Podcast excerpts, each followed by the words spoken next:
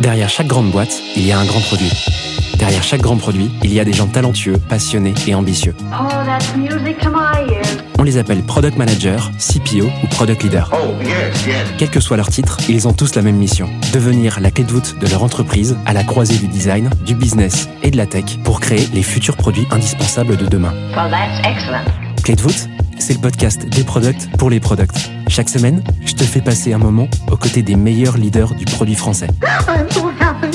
Avec une mission, te livrer tous leurs secrets, méthodes et apprentissages pour devenir toi aussi la clé de voûte de ton entreprise. You know what? I like that idea. Ce podcast est rendu possible par Stellar, un accompagnement que j'ai lancé pour aider les products qui veulent propulser leur carrière. Oh, what's gonna happen to me? Que tu réfléchisses à ta prochaine aventure ou que tu veuilles décupler ta progression, notre équipe et nos mentors sont à tes côtés et t'accompagnent à travers des programmes sur mesure. No Viens les découvrir sur wearestellar point io ou via le lien en description de l'épisode. Je m'appelle Timothée Frein et bienvenue dans Clé de Voûte. Aujourd'hui, j'ai le plaisir d'accueillir Benoît Terpereau pour la deuxième fois sur Clé de Voûte. Issu d'un background de développeur, Benoît fait partie de ces C P O français qui ont commencé dans le produit avant même de savoir comment s'appelait vraiment leur métier. Après plusieurs expériences entrepreneuriales, il occupe son premier rôle de leadership produit chez Enablon, puis devient V P Product de la fameuse plateforme de streaming Deezer. Il dirige par la suite l'équipe produit de Oculus et vient tout juste de rejoindre Lunii où il jongle entre hardware et software pour le plus grand bonheur de ses utilisateurs cibles, les enfants de trois à neuf ans. Aujourd'hui, il vient sur Clé de Voûte nous partager son recul et ses apprentissages pour répondre à un challenge vu comme le démon par beaucoup de P M, comment insuffler la culture produit dans une boîte. Bien qu'ancien dev, Benoît regarde de très près les technologies no-code et leur utilisation pour les P M. Il vient nous en parler dans un second temps pour boucler cet épisode ultra complet que je te conseille de démarrer au plus vite. Je te laisse quelques secondes pour te préparer et je te souhaite une bonne écoute. Ce que je te propose, c'est de parler d'un sujet que tu as évoqué rapidement tout à l'heure avec un gros clin d'œil qui était la partie no-code ou low-code. On va voir de quoi on parle. C'est, c'est vrai qu'on a beaucoup parlé ensemble de ce sujet euh, parce que c'est, euh, y a eu une espèce de tendance, en particulier, je dirais, en deux mille vingt et un, par là, deux mille vingt-deux peut-être, allez, deux mille vingt, deux mille vingt et un, deux mille vingt-deux, où on a beaucoup parlé de ces, euh, de ces technologies. On les a vues un peu comme des outils qui pouvaient tout faire, qui allaient euh, révolutionner le monde. Comme d'habitude, dès qu'une nouvelle tendance arrive, on parle plus que de ça et on croit que tout le reste s'arrête. Or, c'est un biais énorme, hein. Par contre, euh, ce qu'on n'a pas beaucoup vu, c'est comment l'utiliser en tant que P M. Il n'y a pas eu vraiment de littérature, je trouve, dessus sur euh, est-ce que vraiment c'est un truc qui peut révolutionner ta pratique en tant que P M. euh, Si c'est le cas, euh, bah, qu'est-ce qu'on y fait concrètement? Est-ce qu'en fait le low-code et le no-code, c'est juste euh, une page Notion ou est-ce que ça va plus loin quoi? Euh, chaud qu'on en parle euh, si ça te va. Alors écoute, déjà moi j'ai, j'ai eu un rapport un peu contrarié avec cette technologie-là puisque en tant que développeur, généralement je sais, euh, quand j'ai un problème, je sais le coder. Alors pas comme les... les développeurs avec lesquels je travaille au jour le jour, avec des vieilles technos, de, de, de vieilles personnes comme moi. Et donc, je ne m'y suis pas intéressé tout de suite parce que je trouvais que la montée en...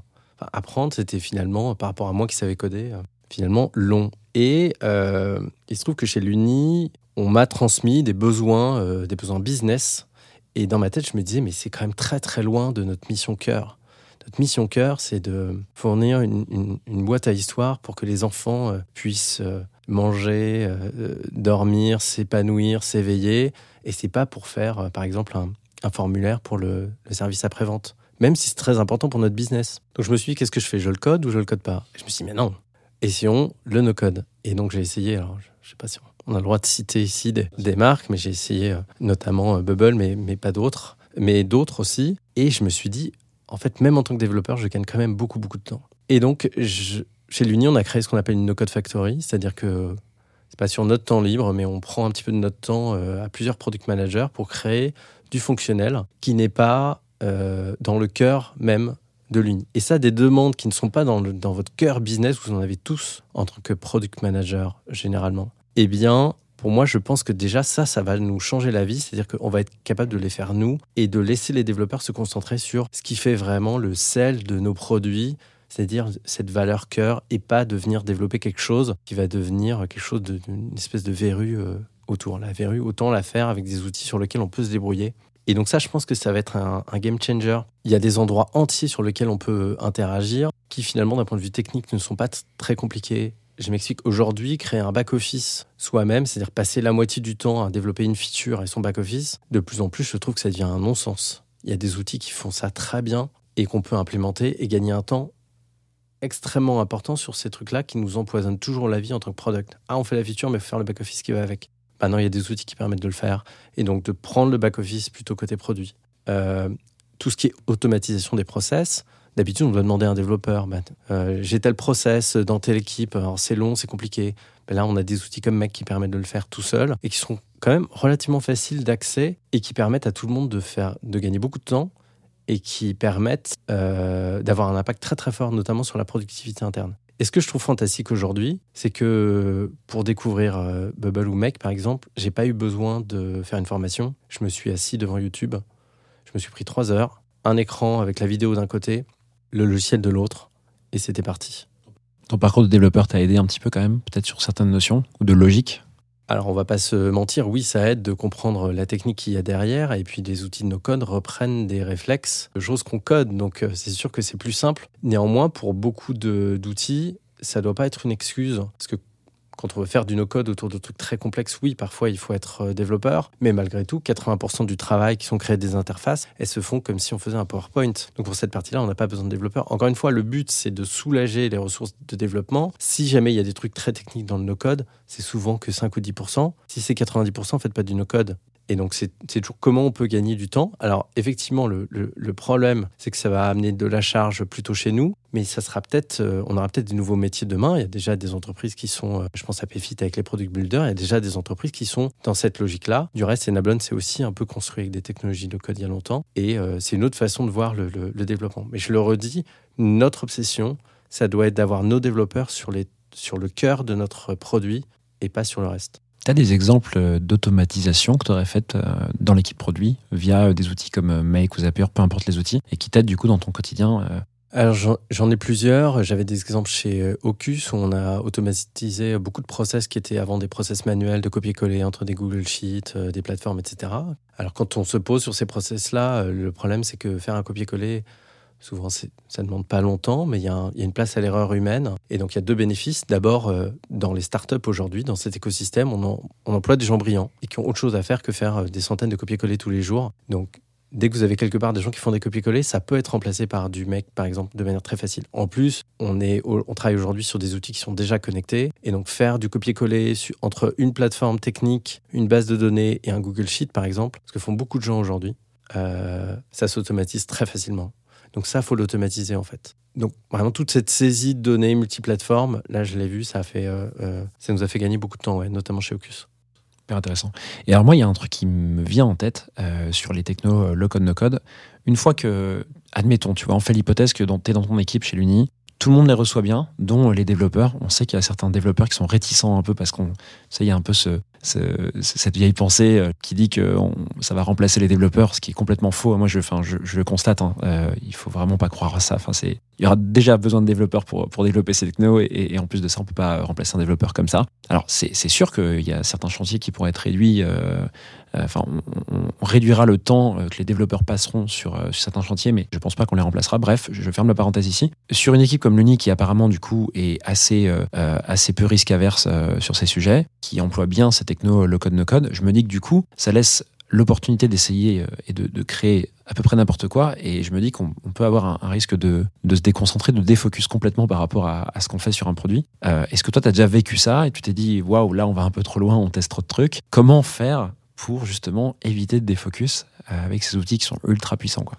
Alors écoute, déjà, je pense qu'il y a un point sur lequel je voudrais revenir qui est hyper important, c'est que j'ai déjà eu des gros pushbacks de développeurs, mais dans ces cas-là, soyez euh, besogneux, faites votre outil et montrez que ça peut marcher, que ça va pas tout faire, ça va pas tout casser, et que finalement, si c'était pas un job très intéressant pour les développeurs, ils peuvent se concentrer sur les trucs intéressants. Et généralement, faites votre, votre petit truc, un mois, deux mois, et vous allez voir, les gens vont changer d'avis sur le, sur le no-code. Et bien évidemment, ça ne remplacera pas les développeurs, ça les sublime, de mon point de vue. Puisque comme on crée tous des produits avec des A P I, et cetera, eh bien, on utilise leur travail pour automatiser un certain nombre de choses. Et pour le défocus, de mon point de vue, on n'utilise pas du no-code juste pour se faire plaisir, on utilise du no-code pour répondre à des problématiques business. Euh, moi, ce que j'observe, c'est qu'on utilise du no-code pour éviter qu'à un moment, une équipe business euh, prenne Euh, un freelance, j'ai rien contre les freelances, mais quelqu'un qui vienne quelque part pour répondre à un besoin ponctuel et qu'on se retrouve avec des plateformes qu'on ne sait plus maintenir parce qu'on a demandé à telle ou telle personne, parce que nous, équipe engineering, on a dit non, on n'était pas disponible. Et ça, c'est le pire qui puisse se passer. C'est qu'on a des choses, et je pense que ça va parler à tout le monde, hein, des endroits entiers qui ont été faits pour répondre à des besoins ponctuels où on a dit oui pour un freelance ou pour une solution, et cetera, et qu'on ne sait pas maintenir. Et donc, c'est ça qu'il faut qu'on tue. Donc, le no-code, ça vient aussi avec une culture de la documentation.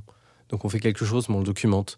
Euh, on explique aux gens comment le faire. Et comme c'est des technologies no-code, demain, n'importe qui pourra le, le faire. Après, on ne va pas se mentir, hein, euh, les outils sont quand même relativement jeunes. Demain, il y aura les mêmes problématiques qu'on a euh, aujourd'hui par rapport à la tech il y a quinze ans. Euh, comment on fait quand on est quatre à travailler sur le même euh, outil ? Comment on fait pour le versionning ? Comment on fait pour la mise en prod ? Comment on fait pour la documentation ? Ces problèmes-là ne vont pas disparaître. Ils sont toujours là. Mais là, aujourd'hui, on est quand même sur une terre relativement vierge qu'on peut travailler. C'est quand même un, un moment assez excitant.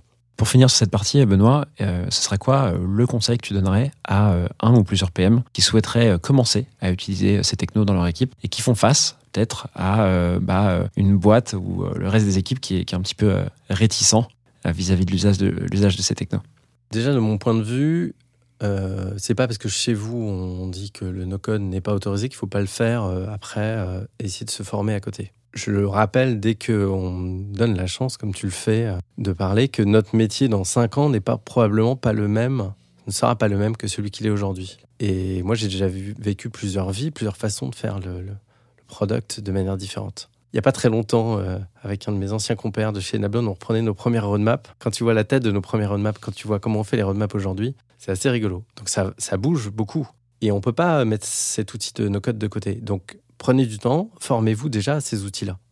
Ça, c'est le, le premier élément. Et donc, vous pouvez arriver devant des gens plutôt sceptiques, avec des fonctionnels quasiment complets, en disant « Regarde, j'ai fait ça, ça m'a pris une heure, deux heures, un week-end. Qu'est-ce que t'en penses ?» Je ne suis pas en train de vous dire de travailler le week-end, mais quand on est passionné dans ce, cet univers tech, euh, je pense que de toute façon, on peut se former aussi sur son, sur son temps libre quand on est passionné. En tout cas, formez-vous euh, et ensuite, prenez des, des, pre- des petits problèmes.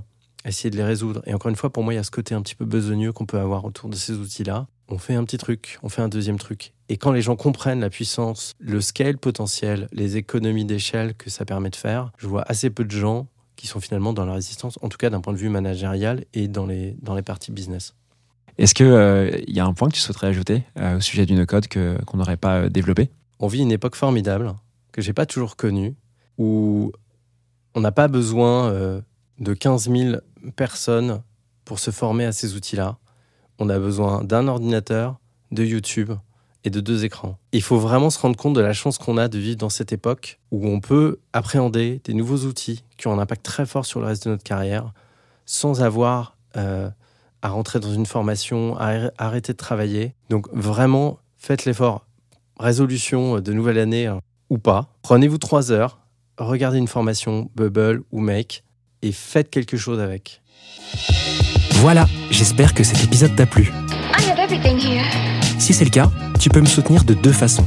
Laisser cinq étoiles sur Apple Podcasts ou Spotify et un petit commentaire, ou partager cet épisode à une personne de ton entourage. Oh, yes, yes.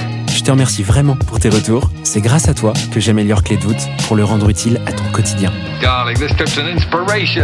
N'oublie pas, si tu réfléchis à ta prochaine aventure ou à décupler ta progression, nous avons l'accompagnement qu'il te faut sur we are stellar dot i o. Well, that's excellent. Je te donne rendez-vous la semaine prochaine pour un tout nouvel épisode riche en contenu actionnable. À très vite. I'm so happy.